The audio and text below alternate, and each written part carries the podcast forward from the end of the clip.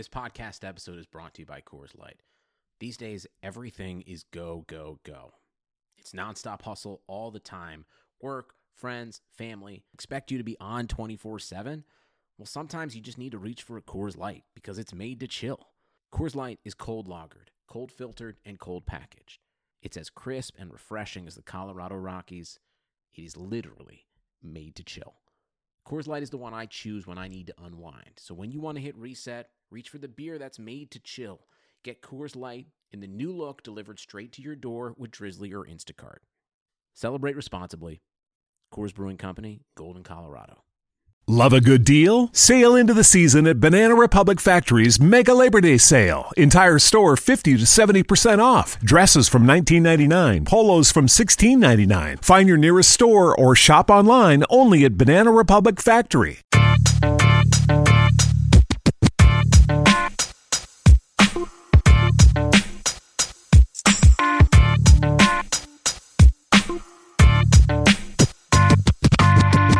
Welcome back in. You're listening to the November 23rd, 2017 edition of the Fantasy Football Mailbag, brought to you by MyBookie. We are the RotoViz podcast dedicated to answering all of your fantasy football questions. I'm your host, Jeremy Hart at Fantasy Gumshoe. We are releasing this show in time for all you turkey gobblers out there to get all your Thanksgiving action and slate QQs answered. So be sure to look at the notes for when that particular conversation actually starts in this show. Joining me today on the show is the co-host of the Overtime Ireland NFL podcast, a contributor here at The Viz, and the assistant executive producer behind the curtain, if you will, helping the RotoViz radio engine to run smooth like butter. Welcome to the show, Colm Kelly. You can find him on the tweets at Overtime Ireland. It's great to have you on the mailbag show, Colm, man. I, I have. Love a good deal? Sail into the season at Banana Republic Factory's Mega Labor Day Sale. Entire store 50 to 70% off. Dresses from $19.99, polos from $16.99. Find your nearest store or shop online only at Banana Republic Factory. To ask here,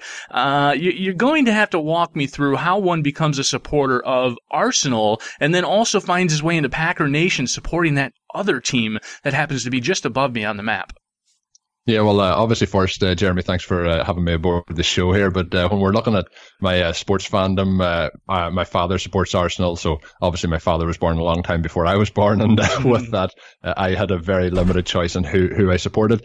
Grew up, and uh, it just morphed into that, and uh, that's just uh, one of those things you grow up as a team supporter, and just there's no real selection process on, that side. the reason for being part of Packer Nation is my my county that I live in in Ireland is uh, called Donegal, and our uh, county colours are green and gold. So very similar with the colours that caught my eye. And then of course I said I support Arsenal uh, at the time. Arsenal's uh, club structure was very, very similar to what the Packers is with the fan kind of own model. So I was attracted to that. And then just uh, over time watching the NFL, kind of just grew to love them. And uh, kind of the rest was history. And uh, all the way that I, I, have a dog now, his name is Packer. So uh, I kind of, I'm well and truly stuck at this point. So it's, uh, it's, it's been a fun ride as both an Arsenal fan and a Packers fan. And they're both very similar in another way. They, they kind of tend to be probably in the top six teams in the league at all points in time, but they just uh, struggle sometimes over over the last kind of 15 years to to really make it all the way and uh, win the big one. I feel like on this show, Colm, we're almost like the yin and yang together because, like, I, you know, my old man grew up a White Sox fan, right? Like, my life would be much easier as a Cubs fan living in the Chicagoland area, but unfortunately, I'm not, right? And I've also yeah. grown an affinity to to Chelsea. I don't know why, you know, they just oh. pissed me oh. off more. Yeah, I knew that was coming, right? But so that's my team. So then we've got Chelsea versus Arsenal, and then of course the Packers versus the Bears. But I, I feel like yeah. more often than not, you're always going to come out on top. Yeah, well, uh, there's a lot of similarities between us, uh, but we'll just say we, we don't uh, agree in terms of uh, who we follow in sports. well, we may not agree on who we follow in sports, but we're certainly going to be in agreement on answering all these questions for the week regarding dynasty trades, player outlooks, redraft takes, start sits, DFS hits. You know the drill. But before we do uh, dive right in here, Colm, little do most Americans know we actually have the Irish to thank, and of course you're across the pond over in Ireland here for yeah. our traditional Thanksgiving holiday, as it was early settlers from the ship called the Lion that were truly the first to come chock full of spirits and good eats and give thanks to God and family. In fact, it wasn't for another almost 200 years that uh, Honest Abe, we'll call him, finally legitimate, uh, legitimatized the holiday, at which point the narrative was built of Native Americans and pilgrims breaking bread together instead of stealing acres upon acres of land, killing one another along the way in the name of good fortune, and also known as money and railroads interconnectivity to the west, while occasionally running into a bad head scalp along the way, Colm. So, uh, whew, I've said a lot in a little there, but I'm, I'm really der- derailing this podcast. See what I did there right from the get go. So I guess what I really mean to say, Colm, is, you know, when we see an Irishman this Thanksgiving, we should be giving thanks to him as well. Yeah, well, uh, I guess I'll take, uh, you know, anywhere you want to give me thanks and uh, praise, uh, I'll kind of take that in my stride. I, I like a bit of, uh, of things to kind of boost my ego. But when we look at it, uh, you know, I, the main reason I wanted to come on the podcast today was to get those fiery history hot takes. And, uh, you know, I'd like to know some kind of useful or useless rather uh, factoids that I can tell people uh, in my spare time. And I think I'm going to, to slot this away and uh, use it in future reference anytime I talk to uh, any Americans regarding Thanksgiving. Yeah, yeah. You know, it's our job to put you up on a pedestal here. Now, if, if we were to start a hypothetical Thanksgiving holiday in Ireland, because you deserve one, quite frankly, and as surprising as it sounds, I, I just can't believe it's not actually there. So, what would the true story be behind an Ir- Ir- uh, Ireland, an Irish Thanksgiving, and what would the uh, narrative be that gets built around it?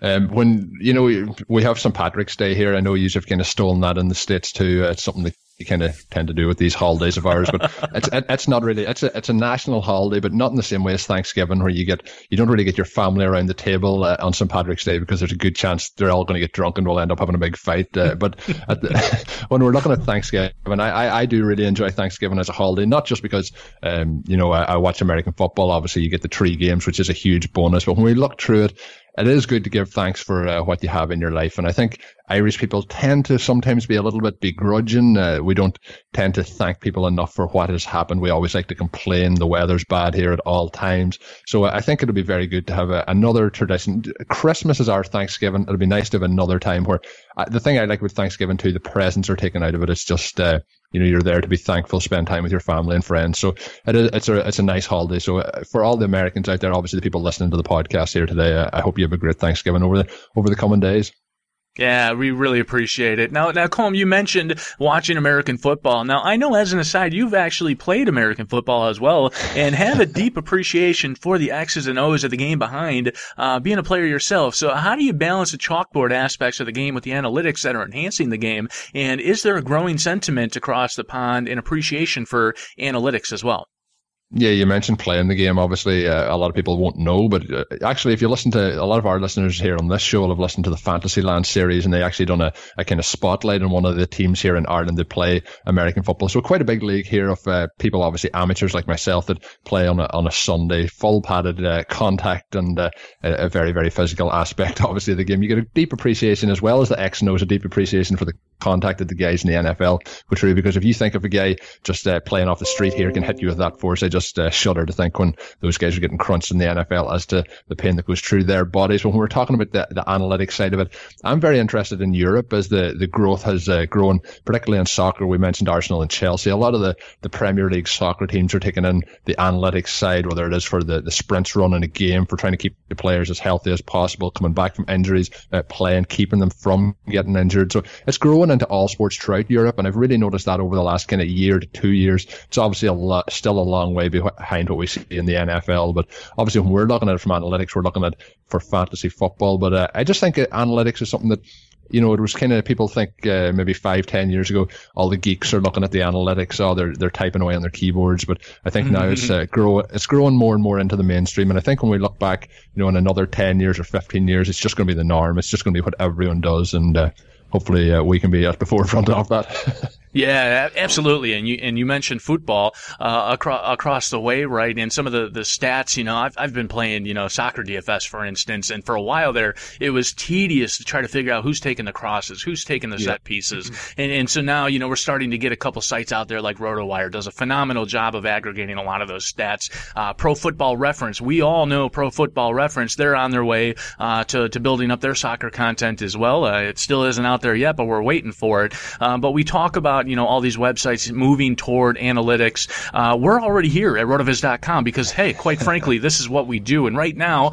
uh, head on over to the site. You get a 30% discount to take a look at all the analytics and the research and the analysis, all the great tools and the applications that we have on the site. And again, all you have to do is click on the podcast homepage, and from there you can get to your 30% discount, and that's for all of the premium NFL content. And along the way, if you could do us a solid, support the show, uh, subscribe to us on iTunes if you're not, and make sure you give us a rating over there as well. And if you have any questions that you want answered on the show, email us, rotovizradio at gmail.com, and we'll go ahead and get those answered for you as well. All right, Colm, you know the drill. Let's get it. And we're kicking things off uh, for the surprisingly big weekend slate first. So, uh, folks out there, if you want to hear about the turkey slate gobble gobble first, go ahead and hit that fast forward button. All right, rest of season, Colm. I am somehow blessed, tongue in cheek, with both Jerick McKinnon and Latavius Murray and seemingly starting the wrong running back each week. Do I just start Murray because the workload seems to be split and he also has the, uh, the touchdown and goal line carries there, or do I continue to try to judge the game flow here?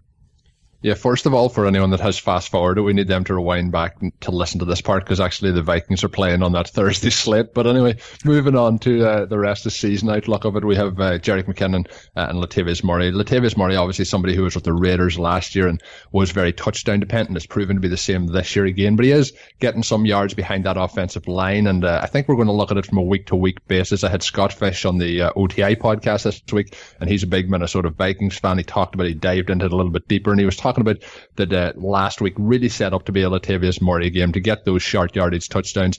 Uh, and with that, if, it, if it's a close game, a tight game, I think we're going to see more Latavius Murray moving the chains, getting the opportunities inside the red zone. And I think we're going to see Jerick McKinnon then more so if the team is behind or if they're in catch up mode. But I think it's going to be a 50 50 split. They're probably 60 40 in favour of Jerick McKinnon as the season goes on. He's still the guy who's going to get the work, but the the thing for him is a little bit like uh, we seen a few years ago with Matt Asiata when he was getting the opportunities inside the red zone.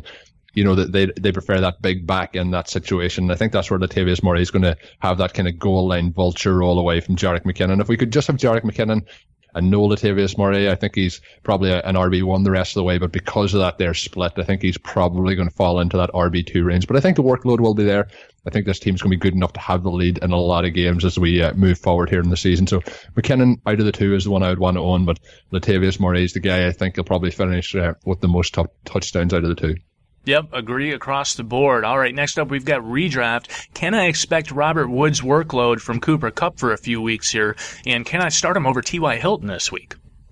I think uh, you know I, have been on Robert Woods over the last kind of five or six weeks. Uh, you know, it took a lot of people a, lot of time to catch up to what he was producing mm-hmm. over that mm-hmm. time. He, he's had a, a, really nice run here, but obviously has the the injury. He's going to miss a couple of weeks. And uh, Cooper Kupp has uh, shown, you know, the start of the season he looked quite good, and he's had he's got the targets. He had a fumble last week, obviously, uh, and it, that kind of slowed him down. But I think if we're looking at the situation, if you're looking at T.Y. Hilton or Cooper Kupp for this week, I think we're we're definitely going, in my opinion, on the T.Y. Hilton uh, boat on this one. I think he has a perfect matchup this week against uh, the Titans. The Titans have really struggled against the pass all season long. Uh, Jacoby Brissett has shown that he is serviceable uh, at the moment, and with him, you're only really looking at Jack Doyle and T.Y. Hilton, but Hilton is going to be a target monster this week. I expect a, a big, big week. I think he's going to certainly finish as an RB one, and there's a possible or a, a WR one, sorry, and there's a possibility that he could finish uh, as the, the number one overall this week. I just think that that matchup is just so so good. Cooper Kupp, I think you're looking for you know in PPR leagues you're going to get those receptions, but I think Hilton is obviously going to get those as well. So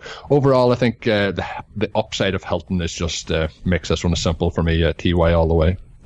Yeah, I have to agree with you there 100% as well. It definitely is promising for Cooper Kupp. I mean, he has had the red zone look. They just haven't yeah. necessarily converted there. So I think, you know, I, I don't think he's going to be full force Robert Woods here. I think it's just going to kind of shave across the board for that offense in general there. But, uh, yeah, I mean, yeah, I'm with you there. I was also on Robert Woods here for the last month or so, and I guess we're just yeah, not nice. allowed to have nice things. That's yeah, exactly, one hundred percent. If we if we have anything nice, we had a, a, little bit of Chris Thompson going there too. Unfortunately, no more Chris Thompson for us uh, people who like nice things. Oh gosh, you know, yeah. Oh gosh, I, I forgot about Thompson too. I mean, I, I talked about this with uh, Scott on the podcast this past week too. Just he, I talked about asked him. It was we were talking about what we were thankful for and what we weren't thankful for in the season so far. He mentioned uh, the uh, Odell Beckham injury, and I was like, oh yeah, Odell Beckham got injured. You nearly forget it's like five weeks ago. There's so many injuries since it just all just slips through your mind. Yeah, th- this whole year has just been an absolute freaking train wreck here. Well, hopefully this weekend slate won't be because the next question is for DFS. Am I biting the bullet with either uh, Tom Brady or Russell Wilson this week on DraftKings, taking some savings with Marcus Mariota, or hoping Cutler doesn't play so I can actually use Matt Moore? I know it sounds awful, but 13 points, 14 points from Mitch Trubisky doesn't entirely suck at only 4.4K versus Philadelphia when they're playing catch up, does it? I know I need to save this week with the high priced running backs I want to roster on the slate. So a lot going on on here on this question, Colma. If you had a chance to take a look at overall construction here on DK. Yeah, I've uh, been looking into you know, over the last couple of days. I was looking up last weekend and uh, for I entered into one of the, the Thursday to Monday night uh, competitions to get into the you know they're having the big 75th uh, Maker this week, so I was lucky enough won a, a, ticket to get into that. So heading over on there, and I've already been kind of looking through the roster construction. And you mentioned Brady or, or Wilson, and uh, it's interesting actually the the podcast this week, the Fantasy Beat podcast, I'm previewing that 49ers game against the Seahawks, and with that, I think this is a lot tougher matchup for Seattle than people are expecting. That offensive line is absolute trash, maybe the worst offensive line in the league and we talked about if this team didn't have Russell Wilson, they probably would be down there with the Cleveland Browns and the 49ers. That is how bad this uh, team kind of is in general. Russell Wilson's just pretty much a miracle worker at this point in time. You're getting those rushing yards at 98 uh, rushing yards. I think it was in a touchdown last week, and he's putting it up through the air as well. But you know, I think uh, Brady's going to be in a lot of teams this week. Wilson just looks like that easy play. You know, they're playing the 49ers. The 49ers have won one game. Let's go and get that. It's an easy pickup. But that's uh, just not the way I'm looking at going this week. I'm kind of trying to fade uh, the Seattle Seahawks this week uh, as we move forward here. And Mariota, did have a, a tough game against the sea, uh, against the Steelers uh, on Thursday Night Football last week, but he did also finish that game, I think, with 16 fantasy points. He had uh, that rushing touchdown saved his day, the big touchdown as well to Rishard Matthews, that 75 yard touchdown to start the, the second half. So there is uh, positives there. I think obviously people look at games like that. You know, Mario Mariota played bad uh, on prime time four turnovers in that game. People look at that and say, no, I don't want Mariota in my lineups this week. And I think that means that he's going to have a low ownership. He played against the Steelers. People we're talking about three or four weeks ago is how good they were, but people aren't talking as much about it now. They're one of the best uh, defenses in the league, so a tough outing for him there uh, on Thursday Night Football. And I think that puts him low. And I mentioned the matchup how I like it for T.Y. Hilton against the Titans. I also like Mariota against the Indianapolis Colts. And this game, I think, is the game this week to target if you're doing, you know, trying to have players on both sides, uh, you know, targeting to have a real bonanza and uh, have two lineups that spark up the score for you. So I, am really in on Mariota this week. I think he will be my quarterback as we move here into that Millie Maker slate and DFS. So I, I, think I would be paying down this week for somebody like Marcus Mariota. He also mentioned Mitch Trubisky no thank you. I'm going to be staying away from that one this week. Uh, you know, the, the, Eagles are a much better defense as well than people are giving them credit for. They aren't, you know, a top, top defense, but they're certainly good enough to get the job done. And what we often see is when you have an offense who can put up that, you know, maybe get a two touchdown lead and then the quarterback has to drop back and pass, you know, over and over and over again. We see chances for sacks, chances for fumbles, interceptions as you have to keep passing from behind. So I think this uh, game script this week does not fall into the favor of uh, Mr. Mitchell Trubisky. Yeah, I, am with you there. Now, I will say, at least for positive indicators, you know, the narrative, of course, still is John Fox doesn't let him throw the ball. Uh, I will say that Trubisky does have three games in a row now where he has uh, put up uh, above 30 pass attempts here. Yep. So it, there is some consistency there. Uh, he hasn't gone under 14. It's definitely, it's funny. Some some people just like to say the cop out. And well, if you want to throw him in a tournament, why not? Well, I mean, you, don't because there's no upside with Trubisky there. And what there, you're looking a, for there's a lot of factors that just I think this week go really against him. I think he's going to be an interesting play though as weeks go on. You mentioned uh, the uptick in passing. I think there was a stage where true. I think I had done a stat on one of the shows. Twelve uh, quarters he had. I think it was eleven or twelve completions uh, when he since he came into the team. So obviously that's picked up a huge amount, uh, and the passing attempts are there for him. So let's see how he does this week. I think uh, maybe next week might be the time to, to jump aboard there. Very good. All right, Colm. What so far has been your biggest 2017 tilt? uh, every week uh, with uh, too many been been in too many leagues, too many dynasty leagues, and you know, there, but uh, thankfully it's been uh, going pretty well. The, the, one is my my home league tends to be a, a tough league because you know, I, I, do the podcast, I have the website, I, I talk about fantasy football, and then I, I, play against guys who are just my friends. And uh, it turns out like there's one guy in the league and he's absolutely crushing it. He's nine and one, but I started off 0 and 4 in that league. I'm making a bit of a surge back up, but uh, I was on a three game win streak. Looked like I was really getting in there. I think it was around week eight. And my biggest tilt in general in fantasy football tends to be when you score the second highest points in a league and then you lose to the person who scores the most points in the league. So that there for me is uh, one that it really, really uh, get, is a hard one to get over. I, I have no problem with scoring the second highest points or second lowest points in the league and playing the team that comes lowest. But when you when it's in reverse and you have a, a really good score, uh, it just really sucks. Yeah, it, there really is nothing worse than having that situation play out. And that's why I'm a huge advocate for doing something like all play these days, right? Where, or, or at least splitting it half and half, where yes, you still get the head to head. Yes, it still counts, but then at least, you know, play everyone yeah. in the league as well. Uh, it, a lot of people are against it because you take, away, it takes away some of that competitive factor. I, I get that.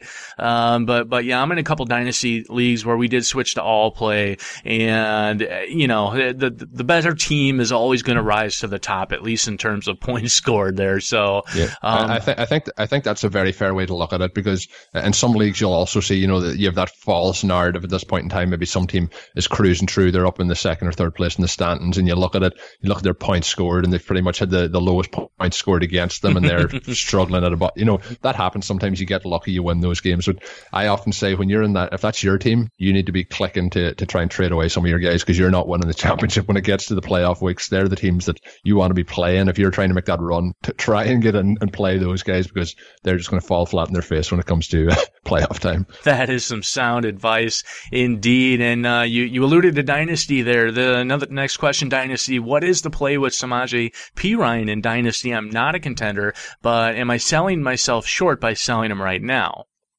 Uh, no, you're definitely not selling yourself short. Uh, if you get an offer and it's any way you think is reasonable, I'd be hitting that accept button. I think if you look at what he done through the, the start of the season, it just wasn't good. And last week was his best game of the season. Obviously now he has the full workload to himself. Chris Thompson uh, out injured and uh, Rob Kelley out as well. So he's pretty much going to get the, the whole amount of all the touches going, but I just don't think he's all that good. I haven't been impressed with what I've seen since he came into the NFL. Obviously, he had some production in college, but I'm just trying to stay away. And I'm somebody who, once I see a running back that I have uh, maybe acquired that I don't think is uh, going to be there for the long term, and I don't think there's huge potential in him, I'll try and move him at his highest point. And maybe he goes out uh, on Thanksgiving here and he, he crushes it, but uh, at the same time, maybe he goes out and uh, falls flat in his face. So there's a, a high point here in the value, and I think if I could, I'd probably be moving him at this moment. Very good. Next one is redraft. Why does John Fox deserve anything other than fish and chips for Thanksgiving? All of a sudden, Tarik Cohen is back in the mix, but can I trust him this week? The game script would say he's going to be needed this weekend versus the the Eagles here, but uh, what say you? Uh, I see in the, the actual show notes you sent me over, you did say uh, fish and French fries. So I, I, actually do know what French fries are as well, uh, Jeremy. So you could have left that one in there, but I like that you changed it to chips just for me. I, but, you know, uh, I had to make it relatable. You know, it's just what yeah. I do but uh, with, with, the the fish and chips, uh, I don't even know if he deserves fish and chips. He is just, uh, I, I just don't think John Fox is. If you if you are looking to acquire uh, fantasy assets, maybe something that we should put in in future. If John Fox does get another job after the Bears, if John Fox is the head coach, trade everyone away and just do not have any of his players in your uh, fantasy rosters moving forward because it just doesn't seem to work out. Obviously, Howard is getting a nice uh, bulk of the work here, but we'll see what happens there. So you mentioned Cohen, and I kind of touched on Howard. Howard is obviously the lead dog here. He's getting pretty much all the carries. There was enough workload uh, to go last week and get Cohen in the mix. He had it a couple of quiet weeks prior to that. He had a very nice run for his touchdown, but uh, you know, it's a it's a tough one here uh, in this here matchup against, as I mentioned, Philadelphia. I, I just don't think I'm plugging them in. But I also mentioned, uh, you know, con- con- contradicting myself here as I talk and as I think, and uh, you know, I mentioned the game script possibilities that we could see uh, this team go behind and uh, really be struggling. So if they are behind and they're trying to catch up, this is somewhere where Tyree Cohen could have a nice little bit of value in PPR. If we're looking rest the season, I think we're still going to look and we're going to have Howard get the majority of the work as we move forward. But this week in particular could be a week where we do see uh, Tarik Cohen outscore uh, uh, Jordan Howard. Yeah, I think this is a good week to go ahead and trust Cohen. I mean, geez, I mean, I, I can't say trust Cohen because we can't trust John Fox, right? And if yeah. there's anybody that's just going to be stupid enough to just decide to pull the plug on Cohen this week, it's going to be John Fox. And you mentioned, you alluded to maybe him getting another coaching job. Can we just put the put the squash yeah. on that. I mean, get this guy out Jeff, of the league. Him and Jeff already. Fisher, just get them gone. Get Jeff Fisher. Long, long gone. All right. Uh, Col- if I could add add one more, get Mike Mularkey out of Tennessee as well, but that's a different story. Mike Mike Mularkey, Ben McAdoo, basically. just, just you know, eh, basically, we're looking at about a turnover, about say sixty percent of the yep. of the coaching, and I, I think we're going to be well off. Yeah. uh, Colm, what's your favorite fantasy football memory? Uh, most of my uh, favorite memories tend to, because of doing shows and so on, tend to revolve around that. But in terms of just fantasy football in general, anytime you have a win, anytime you win a championship, that's obviously going to be right up there with it. So anytime I have a nice uh, little win, and of course, if you have uh, some money in those leagues and you get a little bit of a, a cash return, that's always uh, my favorite memories. It's it's hard to pinpoint any particular favorite memories. if we're going on this season, I mentioned Robert Woods. I don't know if you're in it, Jeremy, but uh, Scott Fish ran a, a, league this year. It was for the, the Houston uh, fund after the flooding, and uh, it was $5 to enter. It was a one timer league where you have to pick uh, players. You have to pick six players every week, and it is a, a, a super flex format. And we're, when you're looking at it, you play a player in week one, you can't use them for the rest of the season. So you just can use them one time over. And I, I tended to just, uh, I mentioned Robert Woods. I hit in him and uh, uh, had a big, big matchup from him there a couple of weeks ago, and pretty much nobody owned him. I had the highest score in the league in that one, and uh, it really catapulted me up into the, the top five of that one. So maybe in recent memory, that might be one of my, my favorite ones, as I had him uh, a nice little stack going there. Yeah, absolutely. I mean, quite frankly, cash moves everything around us here, right? And uh, Robert Woods is always exactly. at the forefront there. Yeah, yeah, yeah. Yeah, 100%. All right, uh, redraft here. The next one, uh, interesting. PPR start two out of Alshon Jeffery, uh, revenge narrative this weekend. Jarvis Landry, DeVante Parker, or Joe Mixon. Yeah, the revenge narrative is always uh, something that comes up pretty much every week. Uh, we had uh, that game with, I think, was it last week? We had the two quarterbacks for for uh, Josh McCown and uh, Jay Cutler going back against each other in uh, a revenge game. So we see these sort of things popping up from time to time, but uh, I don't put uh, too much uh, stock into the revenge situation. But Alshon Jeffery is somebody I put a lot of stock in ever since he was with the Chicago Bears and all his way through now as he's with the Eagles. And he had a, a nice game last week, and he's been just getting a little bit of a rapport going. I, I looked at the early season stuff with him and Carson Wentz, and uh, when we look at it, there was just a couple of passes by them, maybe a yard missing, maybe two yards off at the passes, and it was just a case of they started to click, the things would start to work, and they've started to click over the last couple of weeks, and uh, he's obviously my pick first out of these names. The other one, Joe Mixon, bye bye. Uh, he's not involved in this conversation anymore. And we're looking at Jarvis Landry and DeVante Parker. Uh, you know, Parker is somebody who's getting those targets. He's getting the air yards. He's getting the opportunity. And uh, he's just not really getting it to go all together. He reminds me as that kind of early season, as I mentioned there with Alshon Jeffery. And with the change of quarterback, it's hard to know hmm. what to do. J- Jarvis Landry is the player who's getting the production. Uh, the opportunities are going to Parker, and Parker's the player. If those opportunities turned into production, is going to be the better player to own. But if we look at the moment, with Jarvis Landry. He's pretty much getting, you know, eight to 10 targets every game, no matter what. That's just a going rate for Jarvis Landry. He's probably going to get eight catches a game and he's probably going to get close to touchdown. His problem is there doesn't be huge yardage totals, maybe 80 yards, but you, have that floor with Landry. He's always going to hit it. But if you're looking for a, a high upside ceiling this week, and this is where coming into where your team, uh, you look at your opponent, if your opponent's going to have a big week, maybe if you're up against Antonio Brown this week, you put in uh, DeVante Parker because he has that higher upside. But if you're against somebody maybe with a, a, lower floor and you think that you just need to win, that's when you pick somebody like uh, Jarvis Landry just to have that comfortable floor. So that that's just the way I would look at it. It's hard to split them. Last week in DFS, I had shares of both of them, and uh, obviously Landry turned out to be by by far the better one there. So it's uh, it's an interesting one. I think uh, Parker has uh, all the ability in the world, but just isn't getting it all together on the field at the moment. So Alshon Jeffery and Landry probably for me uh, as the safer bets there. Yeah, sound advice there as well, and it, it's it's Alshon and Landry here uh, as well, and it's not Alshon because of the revenge narrative. It's Alshon because he's a good play, folks. Yeah. I mean, I, would hope most of the listeners out there don't get involved in a lot of this revenge narrative stuff. Um, but yeah, whether or not you're using Alshon this week, he's an interesting candidate to take a look at here um, because he's not necessarily going to be on the top of of rankings and projections, right? But you know, you know he's going to get the target volume. You know know he's been converting on the air yards here as of late, and he's the type of player that if you head over to my new favorite uh, app called Draft, he's not going to be at the top of the screen, right? So you may have to scroll down a little bit to get to Alshon's name, but if you're entering one of those week over week type of contests on Draft, you know that's a that's a type of differentiator type of play that you can use where a lot of your other con- uh, competitors aren't going to necessarily be on that. So you can go ahead, scroll down, and click him to be a little bit contrarian and still have a good play on your hands.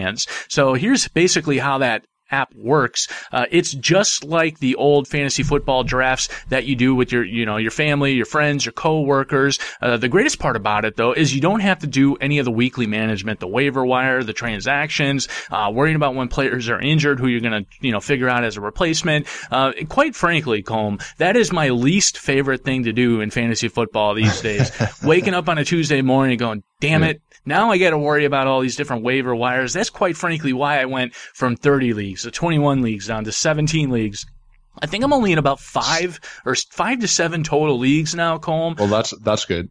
yeah. I, I'm I, I'm in seven dynasty leagues at the minute, and definitely after this season, I've actually sent a few messages out that I think I'm going to try and get it down to five because it's just too it's so much work, especially when you're doing shows like this. It, exactly, it, it's too much work, and then you're you're you're better off taking a lot of that work and moving it over to a site like Draft because that's where you can literally just do a draft. Everybody likes the draft, right? That's what we're all about with the yeah. best ball leagues, the draft master leagues. So fire that up over at Draft. Do your draft. It takes only thirty to sixty seconds to get through one of these. Well, maybe like three to five minutes, right? um, but you can do it for a dollar. You can do it for two hundred dollars. You can do it for a thousand dollars, whether it's head to head or the bigger tournaments. Head on over there. You can do the website version at Play playdraft.com. Uh, use our promo code RV Radio, and that's going to get you a free entry into draft when you make your first deposit. Again, that's RV Radio to get you some real money, and that's straight cash, homie. RV Radio. So go ahead and check that out. All right, Colma, DFS, both Travis Kelce and uh, Gronk seem to be in great spots again this weekend. Can I pay up for both of them? Uh, do I need the savings here with someone like uh, Jack Doyle and Jared Cook? Uh, when you look at this week and we're looking through, obviously, um, Kelce last week had a nice game against the Giants, even though he did throw an interception. Gronk was uh, obviously not as effective as we thought he was going to be. We thought that was a, a, smash spot against the Oakland Raiders last week. I had him in a lot of lineups. Just didn't work out as we thought. Obviously, Cooks blew up in that game. So when you're looking at, I mentioned earlier the, the game, obviously, with the Titans uh, and the Colts, that is a game I'm really targeting this week. And uh, I think Jack Doyle's a very interesting play in that one. He has been heavily targeted. He's had a few down weeks in there, but again, with the state of the tight end position this year, it's just you know, you, you look at the names, and especially with the split slate this week where you're missing three more games, you just look at some of the names and the, the rankings for tight end, and it just doesn't fill you with confidence. So, uh, and quite a few nice tight end plays this week are playing on Thursday. So, obviously, uh, Jack Doyle's an interesting one. Jared Cook really did uh, do me some so much harm last week, uh, and, and, and, and the player and the player of the week up on uh, rotoviz.com last week, he was my tight end selection, and obviously that did not work out. So, Cook uh, did not uh, fire on all cylinders, so he's out of my my luck this week. And another key thing is don't ever uh, say a player was bad last week and just say because he was bad last week, I'm not going to play him this week. Because if you look at the last couple of weeks in DFS, we've seen Howard had a down game. We've seen LeSean McCoy had a down game two weeks ago, had massive games this week. We see it so much where maybe a player has a bad week and everyone's offering me as a low ownership in DFS and then he smashes it the next week. So don't just let that there cloud your judgment. I know I did say it, but it was tongue in cheek. I just don't like the, the situation. I'm, I'm really concerned about the Oakland Raiders offense at this moment in time. So we're looking at it, Kelce big game last week's going to be very heavily owned again. I think with Gronk and how his game went last week and he was heavily owned, I think people will fall into that narrative that I mentioned and maybe stay away from him a little bit this week. He has a nice game coming up against the Miami Dolphins. It's not too often that uh, Gronk doesn't have a, a, touchdown in a big game, you know, and back to back weeks. And I, I, just think looking at how it's going to go this week, I think it's a, a nice, nice matchup for him. So I'm quite happy this week to uh, pay up for pay up for Rob Gronkowski. And I think in a couple of different lineups, that's the way I'm going to go. Yeah, that, that's definitely the where I want to go as well. I, I candidly haven't been able to find the salary cap for it right now. I've been I've been landed on Jack Doyle just for the comparable target volume at the at the arbitrage play. Um, you know, I'm, I'm definitely going to be make sure I'm exposed to both Kelce and Gronk uh, from a from a turning perspective here. Um, but as of now, and until I can figure out any any other arbitrage play, so far I've been uh, saving down at tight end for right or wrong here. All right, Colm. So I feel like this next one you're going to be able to provide an unbiased opinion on. So of course we've got you know the the ever so classic Buck Mary Kill. It's the Thanksgiving edition though, so I think you know if if anybody can not be biased on this and actually give us the correct answer, it's going to be you. So of course we're looking at turkey or stuffing or mashed potatoes, mashed potatoes and cranberries. We'll just throw that third option for all the garnishes. Yeah, uh, you mentioned, uh, you know, I've been really diving into, you know, you sent over the show notes, looked through it. This was the question I picked out and went into a deep dive in the, the analytical side of it. So I have a lot of data down here in front of me. But when we look at it, you mentioned mashed potatoes and cranberries, and I'm not a cranberry guy. I love mashed potatoes, but for that reason, I'm just going to have to, uh, I'm going to fuck that because uh, I don't know, the texture of it and everything like that, uh, getting into too much detail. But when we look at uh, turkey, I'm going to marry the turkey because you can pretty much eat turkey every day. You know, you can make a sandwich, you can have pretty much anything, nice little salad. You can have uh, anything with turkey. So turkey's one uh, to keep for life. It is a keeper and I'll marry it. And then I'm going to have to kill stuff and I do like stuff and really enjoy it. But uh, when you're looking at it, you know, you can't have a stuffing sandwich. there's very little you can. You need to have stuffing with turkey. There's no problem, or there's no point in just having stuffing on its own. So, unfortunately for the stuffing lovers out there, it's time to say bye bye.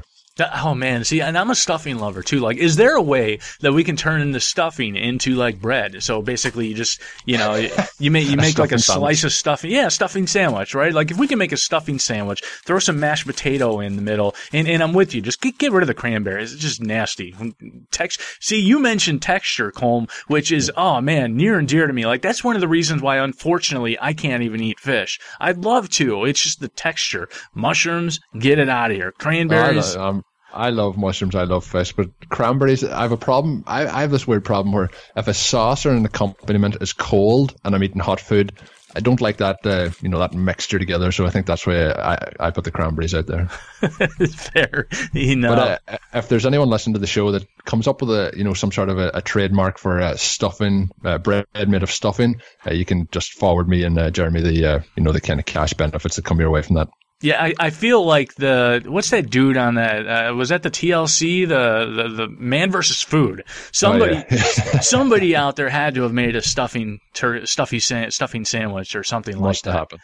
Uh, I'm going to look it up after this show. We'll, we'll get back to everyone here. I know it's critical. DFS. Um, oh, you know what? Uh, that is the last question. So I'm going to move on from there. Redraft. Here we go. Start two between Duke Johnson, Orleans Darkwa, and Dion Lewis. I, I think we mentioned on, on the on the show a couple weeks ago. Orleans Darkwa is by far and away the best name ever made.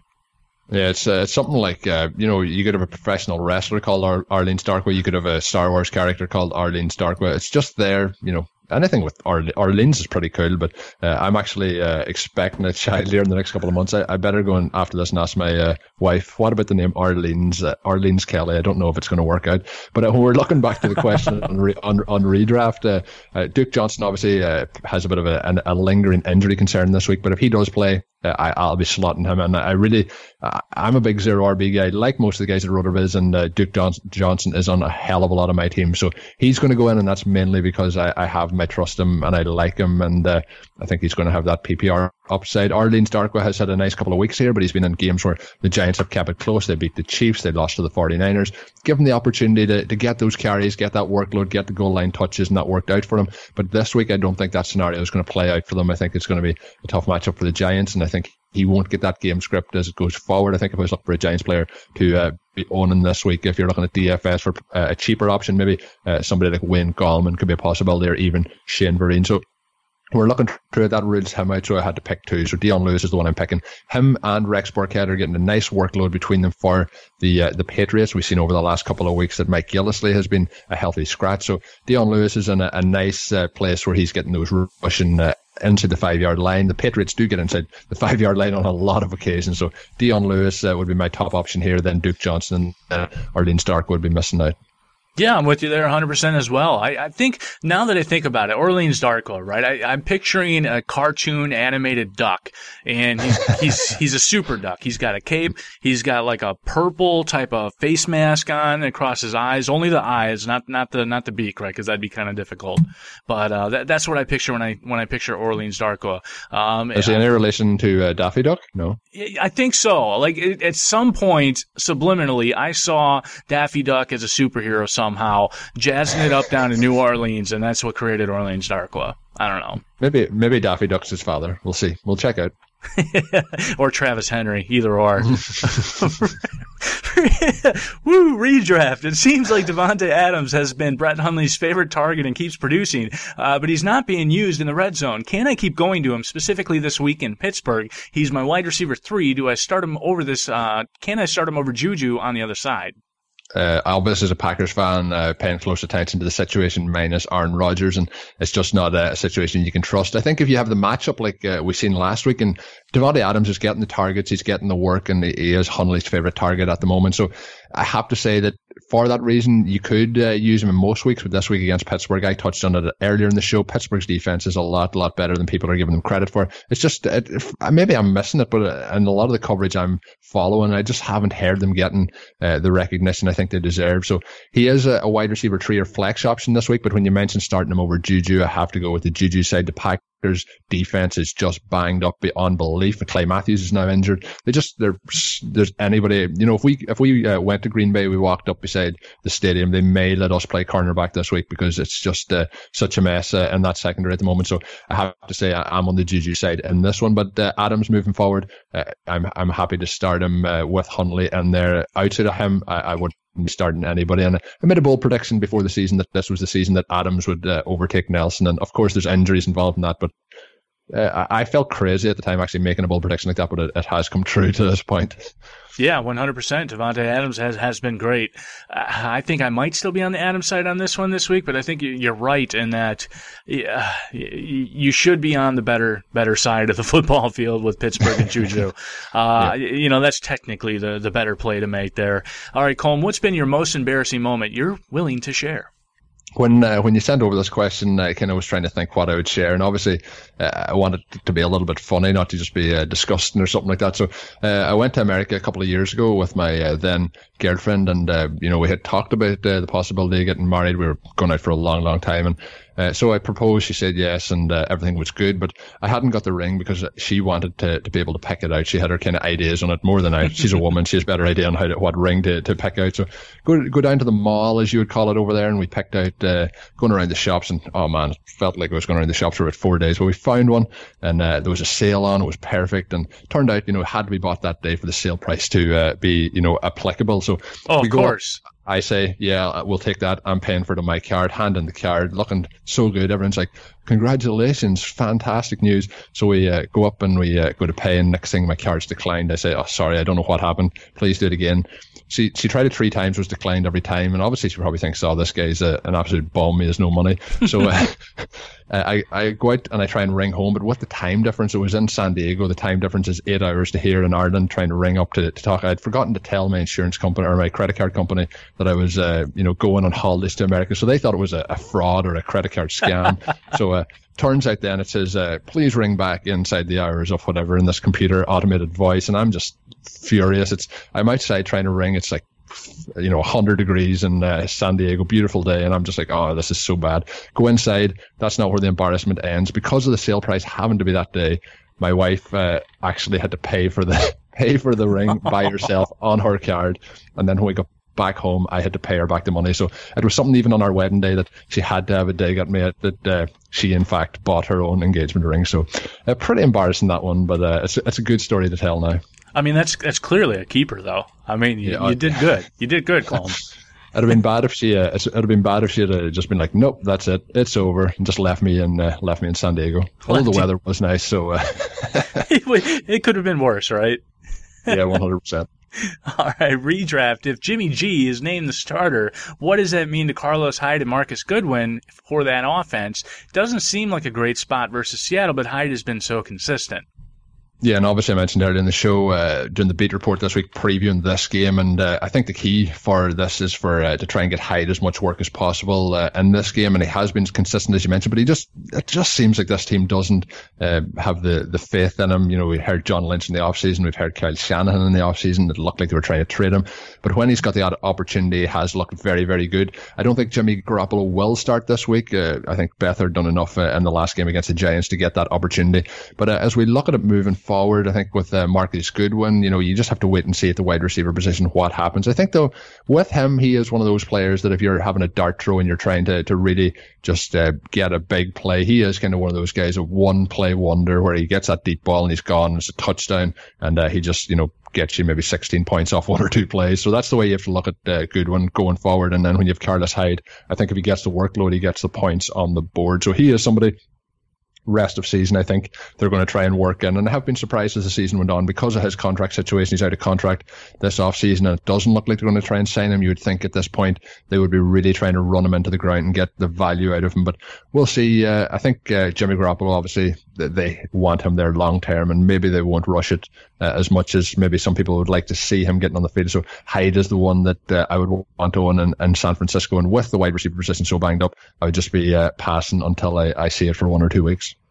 Yeah, I'm with you there 100%. I'm, I'm still willing to bet on Carlos Hyde here. I think he's still going to remain consistent. He's still going to be involved in the passing attack. And I'm also betting on them not rushing Jimmy G out there. I know there's been talk about them, you know, basically wanting to see their investment in action. Well, I mean, they're, they're kind of already pot committed, right, Combs? Yeah, so yeah, 100%. Yeah, they're already committed. So th- there's no need to rush him out there. There's no need for him to potentially be better than Beathard is at this time and just take him down in the draft stock there there. Uh, I mean, you know, basically lessen their, their draft pick right there. So that doesn't really make much sense to me either. But you also mentioned this necessarily being a, a worse matchup than you would expect for, for Seattle here and covering that game. So I think this is also from a betting perspective, uh, one of those games where you might want to be a little bit contrarian and get some action on here. And it's not necessarily what team you're betting on, but it's where you're betting it. And that's where you want to head over to our, our, our sponsor here over at MyBookie. They've been in business for years. The rep is rock solid and they do uh, 50% cash bonuses right now on your first deposit, which is pretty much unheard of anywhere in the industry right now.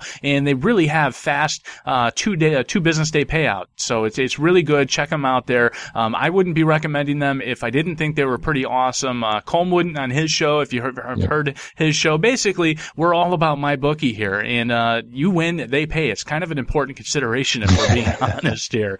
Um, so right now, if you again join MyBookie, we're going to give you a 50%. Well, we're not, but MyBookie is going to give you a 50% bonus off your deposit. Use our promo code Roto Mailbag, act, bag, Roto Mailbag. Activate that offer. Visit mybookie.ag today. You play, you win, you get paid. Colm, are you, are you, uh, going to the, to the betting, uh, world this, this, uh, this week with the Seattle San Francisco game, or is there a different game that you have in mind here? No, there's a couple of games. It's still very early. I'm at this point really digging into the DFS stuff because obviously that's you know mm-hmm. the weekly thing is what my the podcast is. You kind of do that crush where you're trying to get all the stuff out for the podcast and then you can you can dig into the betting. But that game is quite interesting to me as you mentioned the 49ers game. The 49ers are seven point underdogs. I've mentioned I think it's going to be a tougher game than people are expecting for Seattle. And when you look at it as well, Seattle have over the last couple of years struggled on the road and you know look at their last two games. They've lost their last two home games somewhere where you know it was pretty much impossible to win a couple of years ago. So I'm in a, a kind of comment on the, the podcast uh, when I was recording it. It hasn't come out yet, but I said the Legion of Boom is now the Legion of Backups, and there's just so many injuries in there in Seattle. So maybe maybe we see uh, you know you mentioned Goodwin. Maybe we see you know Goodwin and uh, Beathard this week put up some points. If you're really really really getting to the bottom of that uh, you know the DFS uh, salaries this week, maybe we take a wee shot in there. But uh, MyBookie, uh, I definitely vouch for that as well. Yeah, 100%. You, you kind of alluded to, to DFS research as well. And one of the things I always try to, try to preach is that you can't be exposed to everybody. You've got to take a stand somewhere, right? Um, but what you can do is take that stand from a DFS perspective and then hedge your bet, uh, in the betting world. So anybody Definitely, that you're not, yeah, if you're not exposed, go ahead, take a look at the player props and go hit those games over at MyBookie. Again, that's Roto Mailbag as our promo code. All right, here uh, we're going to move forward with the Turkey Day Gobbler here. So, of course, this is this is where we'll answer a few questions about the Turkey Day slate here for redraft and DFS. Uh, here we go. Here, Colm DFS. What is the GPP quarterback play to use? It seems like everyone was talking about Kirk Cousins as a low owned GPP play, um, but everyone's talking about him, thus not very low owned. Is there another crazy stupid uh, player I should be using at any other position to throw a dart on as well? Well, uh, when you look at it uh, this week, I think Kirk Cousins probably will be the chalk play in DFS uh, mm-hmm. on the mm-hmm. Thursday night lineup. And I was looking up uh, as to who I was going to put up. I'm quite, quite interested in that Lions game uh, against the uh, Minnesota Vikings, and uh, I'm very, very interested in putting Case Keenum in there once more. I think uh, the lineup I was able to put together, I paid down at running back, and I was able to put uh, put in Keenum, put in Diggs, put in Thielen, and then I was playing it back with uh, Theo Riddick and playing it back as well with uh, Golden Tate. So I think them opportunities are all there as well. And the Chargers defense, again, even after last week, are pretty pretty cost effective this week. And uh, I think against that uh, O line, uh, and we've seen Dak Prescott get into a lot of pressures over the last couple of weeks, and Joey Bosa has just been absolutely insane over the last pretty much since he came into the league. But uh, so I'm paying down, and I'm going to get myself uh, some of that Case Keenum loving uh, this week. And uh, Cousins, I think, will be heavily owned. I think as well, you'll see uh, with Philip Rivers, I think he's going to be heavily owned after uh, the number of points they obviously put up last week, and they are playing that Cowboys. Um, defense, but I would rather just go on the Keenan Allen side there, and then obviously, as I mentioned, go with the cheaper quarterback and stock up then at the wide receiver positions because it's a short slate and you want to get the maximum of those points. I don't think, you know, maybe Kirk Cousins does get to, to 30 points this week. Maybe Case Keenum gets to, to 20 or 22 points. And I think with the salary difference, I think it's uh, 17 or 1800 of a difference. You can have a nice little uh, upgrade at another position. Yeah, th- this is why I'm kind of I'm teetering whether or not I'm going to be doing cash games. I know cash games three game slate is stupid, right? But you know, I, I, I don't know. But this is where you know I think recency bias at its finest is is just you know Kirk Cousins needs to be your lock, and I get yeah. it as a three game slate, right? But that 30 points, it, you know, that's what we've seen the last couple of weeks. He's had the matchup. Uh, obviously, granted, he has the matchup now, but I mean, it, it, geez, if Marcus Lattimore doesn't go down, that game doesn't end the way it ends. Quite frankly, yeah. it's just that simple, right? And we know there's a very small delta between the top and, and the worst quarterback from an overall fantasy football perspective, specifically on, on, you know, DK scoring, right? So, yeah. I, you know, going down to Rivers and Stafford, and you mentioned, uh, you know, the, um, Case Keenum, I'm sorry, as well. I, I, I you know, this is where I'm struggling because I, I don't think it's a necessity to go up to Kirk Cousins here. Maybe maybe I'm wrong on that. Um, but yeah, I know one of the uh, another crazy stupid person and anybody to throw a dart on. You know, this is going to be interesting, right? Because of course we've got some uh, you know Austin Ekeler taking some load oh, yeah. from Melvin oh, Gordon. Yeah, yeah. you, you have got that. I mean, I, I'm wondering how many people are going to be just taking a flyer on someone like Byron Marshall because now he's quote unquote the third down back in in Washington. Um, but you know, I, I think if you need one of those one in hundred type of plays, right? Like I don't know, maybe somebody off the board completely. Uh, you know, I, would take a look at somebody like Kenny Golladay who's been wrapping up his snaps again, yep, and then yep. um, maybe someone like Shane Vereen, right? It's it's an ugly play on paper, right? But play, he, I, I think they're going to be playing playing from behind, like I mentioned when we talked about Darkwa. Yeah, think, uh, that there, or even uh, I mentioned Gallman as well. It's hard to know which one gets the work, but I think one of them could have a, nice day. One hundred percent. One one of them can easily. You, you also, you, you also mentioned Ekeler, and uh, there's an article just up on rotoviz.com for bold predictions uh, for Thanksgiving, and uh, I'm involved in it. And my prediction here is that Austin Ekeler will be the top scoring running back uh, on Thursday. So if you're paying down, have a little chance there and see. And if it does uh, work out, uh, you can always come and uh, thank me for that. Absolutely, boom! There it is. And if Melvin Gordon is going to be the chalk, there, there's your absolute leverage play right there. Yep, yep, yep. All right, Colma, what's the worst job you ever had?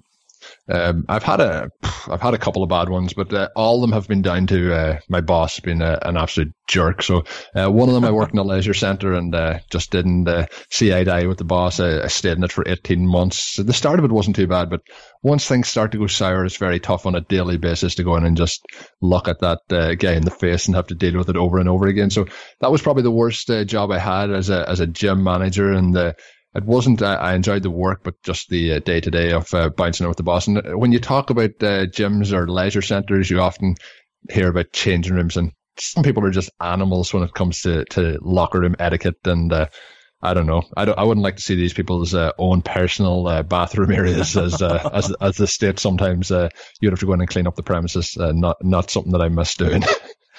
Yeah, eighty percent of the time, it's like a fake stat I just came up with. But the majority of the time, it's not the job that you actually hate; it's your boss, right? That's why people leave. One hundred percent. One hundred percent. I've uh, lots of jobs where uh, the job was uh, very good, but the boss was a dick, and it was uh, you know you didn't like it. And then there's jobs that are pretty pretty crappy jobs, but your boss is uh, pretty pretty nice, and uh, that there it makes that job more bearable. I think it's the bear how how bearable is your job. you can you can get by with a bearable job as long as you've got you you know you like the people around you, yeah. treat it with respect, all, all that good and fun stuff. All right, uh, redraft PPR start two between Jamison Crowder, Marvin Jones, Alfred Morris, and Vernon Davis. I think when you're looking at this one, we're looking at uh, Vernon Davis. The Giants stopped their run last week with Travis Kelce not giving up that touchdown. I think it was was it 11 games in a row with a touchdown to a tight end they had uh, moved in, and I think we're looking at. We talked about Kirk Cousins. We think there's going to be a big possibility of a big game from him, and it looks like. Uh, we're going to see this week again Jordan Reed miss out. So uh, Vernon Davis is the one here that I think you have to start, and I think there's a possibility. You know, we're looking at the high leverage plays uh, in terms of um, uh, DFS, I think uh, Vernon Davis is a, a, nice option there if you're uh, looking at the tight end position on Thursday night. Marvin Jones is interesting, but uh, it's a tough matchup for them. Alfred Morris, I think they're going to be playing from behind, and you don't see Alfred Morris catching the ball an awful lot. So I think that uh, Rod Smith could be an interesting option there. So uh, Alfred Morris will be ruled out. So it's kind of, I feel like I'm going, and it's probably the chalk play, and you're looking, even though this is for redraft, you're probably looking at getting Crowder in there, getting Davis in there, because obviously we mentioned earlier Chris Thompson's injury as well rules him out. So there is just going to be a, funnel of targets uh, to go around. You know, Cousins is probably going to pass the ball probably 32 to 35 times in this game. And I think with that, those guys should probably see in the region of 8 to 10 targets each. Very good. All right, Cole, movie within a movie time. Take movie one's cast of characters, pick them up, move them into a completely different movie plot. What's the new movie and how does it play out? This is a question I've listened to on uh, multiple uh, times on this show, and I always think, uh, what would I answer? And then I had to answer it today. So I was trying to think it over. I had a few options. I couldn't really decide. And then I thought of uh, what if we put the, the cast of Anchorman into uh, the Dark Knight uh, of the Batman trilogy with Christopher Nolan. We have we have um, Will Ferrell playing Batman, uh, but obviously uh, more in his uh, in his newsroom character, and we can have uh, I can't is it uh, Veronica Corningstone? We can have her as uh, as a Catwoman, and we can or Bat Batgirl rather, not Catwoman. Changing my films up here, but and we we we can shake it all around. I couldn't figure out I thought about having the Joker as a brick. I couldn't figure it out, and then I, I was trying to figure out maybe we could have we could have a spin off and we could get Bane in there, but I just didn't know which way to go. But uh, I think it it could be an, an, interesting one. We could have maybe Alfred be uh, the kind of producer of the channel, the TV channel, and see where it goes from there. But I couldn't think of anything, but that's the way I went. We we could no no that was great. Fella, t- two films I like. I really enjoy both films. I don't think they should be mixed together somehow, but if it was, I probably would pay to go and watch it.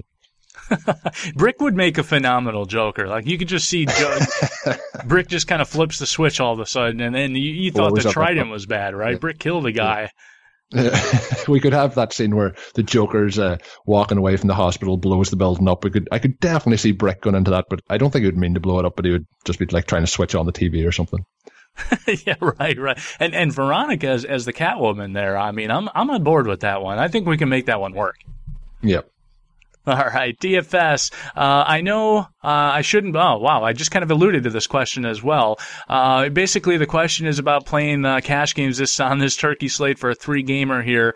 Uh, is there uh, a way to pay up for Melvin Gordon in cash games, and does he have to? I think I'll just I answered the other one with Austin Ekeler, so I well I just changed my whole my whole opinion on what I'm going to do this week. yeah, yeah. It's I yeah. don't know. This is this is tough. I mean, because Let, us go. Uh, I I'm paying down. I can't go. I think Gordon's going to be the chalk play. I've listened to quite a few different uh, DFS shows over the last couple of days, and they've all been talking about have to pay up. You have to have him in your lineup because he's going to be so heavily owned. If he has that big day, you're going to be uh, screwed. You're not going to get into any position to win. But I like to sometimes fade that opportunity and uh, go and pay down. And uh, because if you're paying up for him, you're going to miss out on some of the wide receivers. And I mentioned earlier having guys like Golden Tate, Keenan Allen, uh, Stefon Diggs. Like I, the team I've in at the moment has uh, Golden Tate as my flex with uh, Allen, Diggs, and Thielen. And if you're paying up for that, paying down for the running back, if them guys go off, you won't be worrying too much about Melvin Gordon. So uh, I think uh, you know I, am sitting I'm sitting it out this week on Melvin Gordon, but. Uh, he does have that uh, touchdown upside, but when you look at his, you know, he gets he gets a he's getting the production, but he's also getting a huge amount of volume, and it's a lot of it for me is volume based with Melvin Gordon. I, I don't know if he's the most talented uh, running back. You know, I don't even know if he's a top ten running back in the league, but based in uh, fantasy football and opportunities, he's definitely one of those. Yeah, it, it, this is where I'm torn, right? Because I'm with you. It, basically, I think everybody's going to be starting their lineups with Kirk Cousins, Melvin Gordon, and working it from there. And and normally, I'm also the type of cash player where if I know a guy is going to be, you know, upwards of 50% owned or higher, you, you go ahead and slot him in from a cash game perspective and you differentiate elsewhere. To your earlier point, because if he blows up and you don't have him, then the, the, there you go, your day is done. But that's where I'm having trouble with the slate because I, I, you know what I see in Melvin Gordon right now for, for his volume, for his matchup, I see Alfred Morris for, you know, $2,000 cheaper, right? In virtually the same spot here. So this is going to be interesting to see uh, how I end up building. But uh, yeah, I, I think I'm going the arbitrage route as well. All right, Colm, if you could go anywhere past, present, future, where would you go?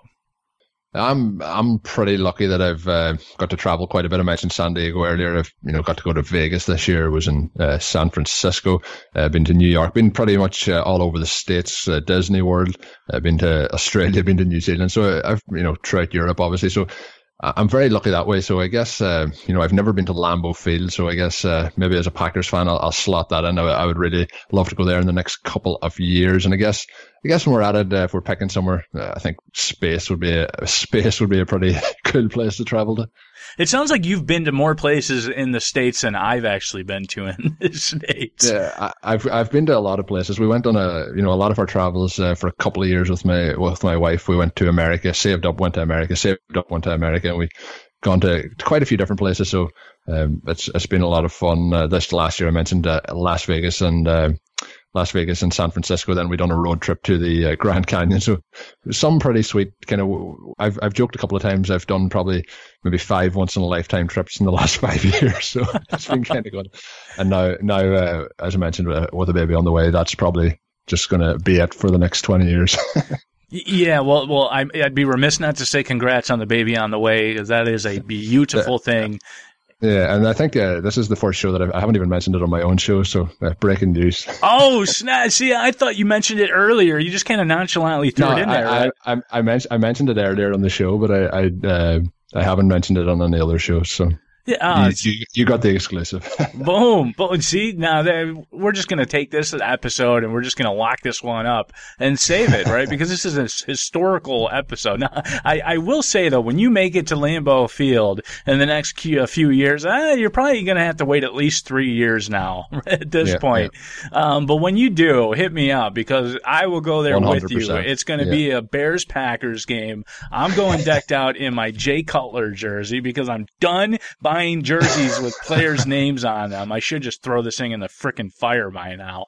But uh, but I know you're a pretty big cat too, so at least you know yeah. if I'm decked out in Bears paraphernalia, I've got some protection with me as well. Yeah, and uh, you know, I've I pride myself on when I go to the US, I try and get in a game all the time uh, if I'm there during the season. This last year, uh, I went to the Rams versus uh, the the Tampa Bay Bucks down in Tampa. Uh, that was in September, part of the honeymoon trip, so I got down to that. So uh, on that one, I, I, always wear my Packers jersey. I wore it in San Diego, and you get a lot of stick. They're always like, "Man, this is a this isn't a Packers game. Get get back to Wisconsin. And then I'm like, I'm not from Wisconsin. They're like, oh, you don't even know what football is. so that's just the way it goes. Yeah, you can't win. You can't win. Yeah. Americans are just assholes, basically. Redraft. What the hell happened to Hunter Henry, and is he a better play than either Jason Witten or Eric Ebron? Both are on the wire this week. J- uh, Hunter Henry has been pretty bad here, but man, his price has really gone down yeah. here. Uh, I think it was actually Neil Dutton who kind of talked about Hunter Henry and comparing him to Tyler Kroft of late here. So what do you yeah. got?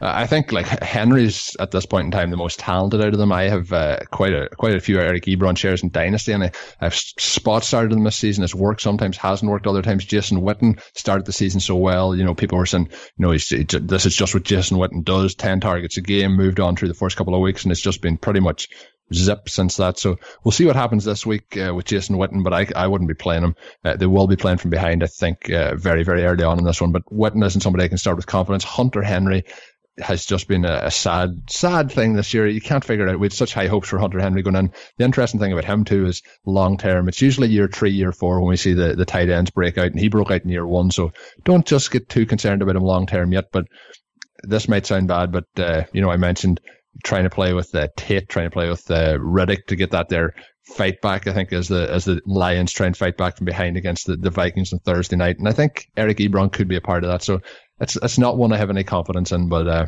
let's go with Ebron. Oh wow, I'm with that, you there as well. As, it's as, a, it's a, I mentioned earlier this earlier about the state of the tight end position. I think that question oh, is really summing it up. All you can do is throw up in your mouth, hit the submit yeah. button, and just close your eyes. That's basically yeah. what we've got here with this question. All right, Colm. Last but not least, your Week 12 NFL bold prediction.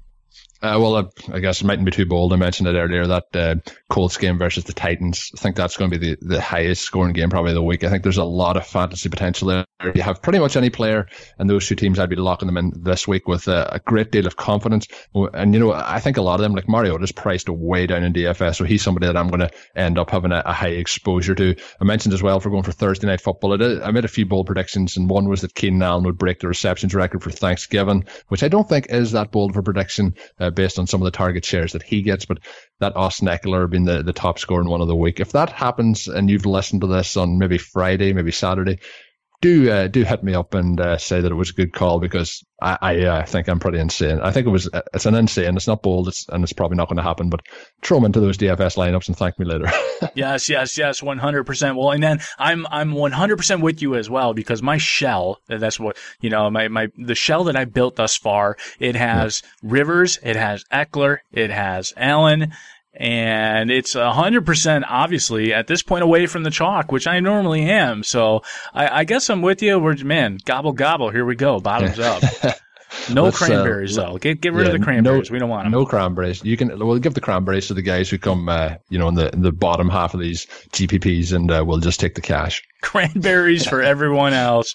We'll take the cash. And that's going to do it for this week's episode of the Fantasy Football Mailbag, a RotoViz podcast dedicated to answering your fantasy football questions. Now, if you have any questions you want answered on the RV Mailbag, again, you can submit them via email, rotovizradio at gmail.com, or on Twitter at uh, rotovizradio using the hashtag RV Mailbag. Colm, many thanks for carving out the time. Uh, wow, no, no pun intended there for this week's show. but uh, any last minute plugs here? Uh, obviously, uh, check out uh, my Twitter handle. It's at Overtime Ireland, uh, and obviously you'll find out all the stuff with all the podcasts I've got going on there. I mentioned uh, before we started recording to Jeremy that uh, this week five shows on the cards for me. recording three for myself, two that I'm a guest on this one, and one of the highlight reel shows. So a lot of good shows coming out. Check them all out. the best way to do that's at Overtime Ireland on Twitter. Boom. There it is. And please don't forget to rate and review the show on iTunes. And everyone out there, make sure you're having a happy Thanksgiving. If you haven't listened to the yep. show yet, if you have, um, again, just, uh, good times with friends and family. And if you're across the pond, uh, doesn't mean you can't be. Thanks. Yeah, I'm going to join in. don't worry about that. All right. There it is. I'm Jeremy Hart at Fantasy Gumshoe. Okay. Bye.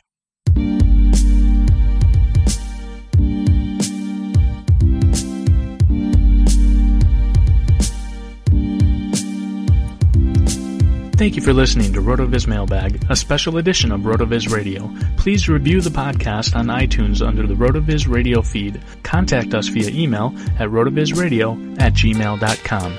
We'd love to hear what you think, so follow us on Twitter at RotoViz Radio. And remember, you can always support the show by subscribing to RotoViz at a 30% discount through the NFL Podcast homepage, rotoviz.com slash podcast.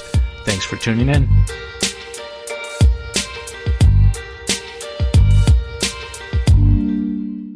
Love a good deal? Sail into the season at Banana Republic Factory's Mega Labor Day sale. Entire store 50 to 70% off. Dresses from 19.99, polos from 16.99. Find your nearest store or shop online only at Banana Republic Factory. Love a good deal? Sail into the season at Banana Republic Factory's Mega Labor Day sale. Entire store 50 to 70% off. Dresses from 19.99, polos from 16.99. Find your nearest store or shop online only at Banana Republic Factory. Sugar Ray Leonard, Roberto Duran, Marvelous Marvin Hagler, and Thomas Hearns.